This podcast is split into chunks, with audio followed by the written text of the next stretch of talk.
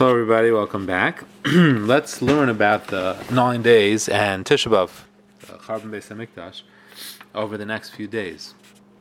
Where we'll learn from the Sefer Sifsei Chaim of Rav Chaim Friedlander Zatzal, who was the Mashgiach in Ponevezh Yeshiva many years ago, and has many well-known volumes on Musar and Hashkafa. This is in the third Chelek of Sifsei Chaim on Moadim. One of the better known kinnis on Tisha B'av is the kina of B'tzeisi Mitzrayim. This kina compares how we left Mitzrayim at the peak of glory and greatness with Hashem in our midst, with joy and rejoicing, to how we left Yerushalayim amidst destruction, uh, sadness, and with Hashem seemingly abandoning us. Some of the stanzas are Azyar Shir Moshe, Shirla Yinasha. Then Moshe said the Shira, which won't be forgotten, B'tzeisi Mitzrayim. That's when we left Mitzrayim. Vayikainen Yirmiyahu v'neha nehi niya B'tzeisi Yerushalayim. But when we left Yerushalayim, Yirmiyahu Navi also said a song of sorts, but it was a kina.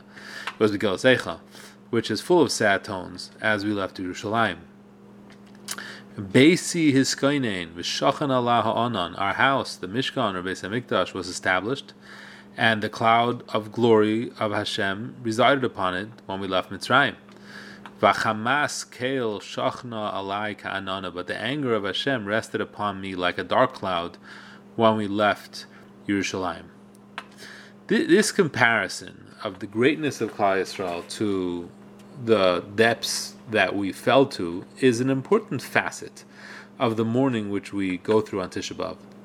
Yirmiyah Navi says in Eicha, Hishlich mishamayim eretz teferes Yisrael. It was cast down from the heavens to the earth, the glory of Klal Yisrael.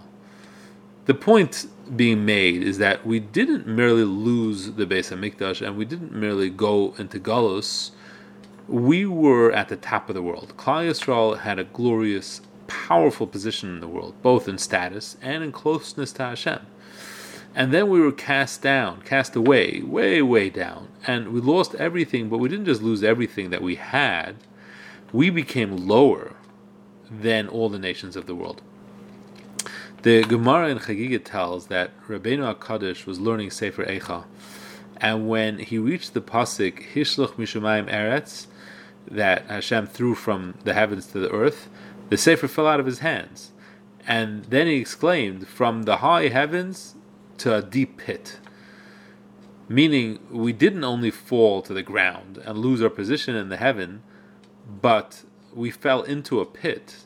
The destruction of the Beis Hamikdash put us in a very difficult position, very far from Hashem, and it's this contrast that we mourn.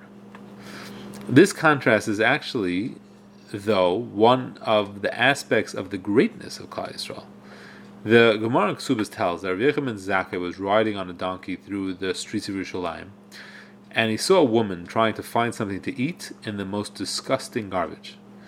When he saw him, when she saw him, she covered her face with her hair, and said, "Rebbe, please give me something to eat." So he asked her, "Who are you?" So she replied, I am the daughter of Nakdimon ben Gurion, and he was one of the wealthiest men in Yerushalayim. Rav Yochanan said, I remember I was one of the people who signed on your ksuba when you got married, and there was written thousands upon thousands of gold coins. So Rav began to cry and said, Praised are you, Klal Yisrael, Ashrecha Yisrael. When you do the will of Hashem, when you do Ritzayin Shemayim, no nation or power can have any control over you. But when you don't serve Hashem, you fall into the hands of the lowliest of nations and even are even lower than their animals.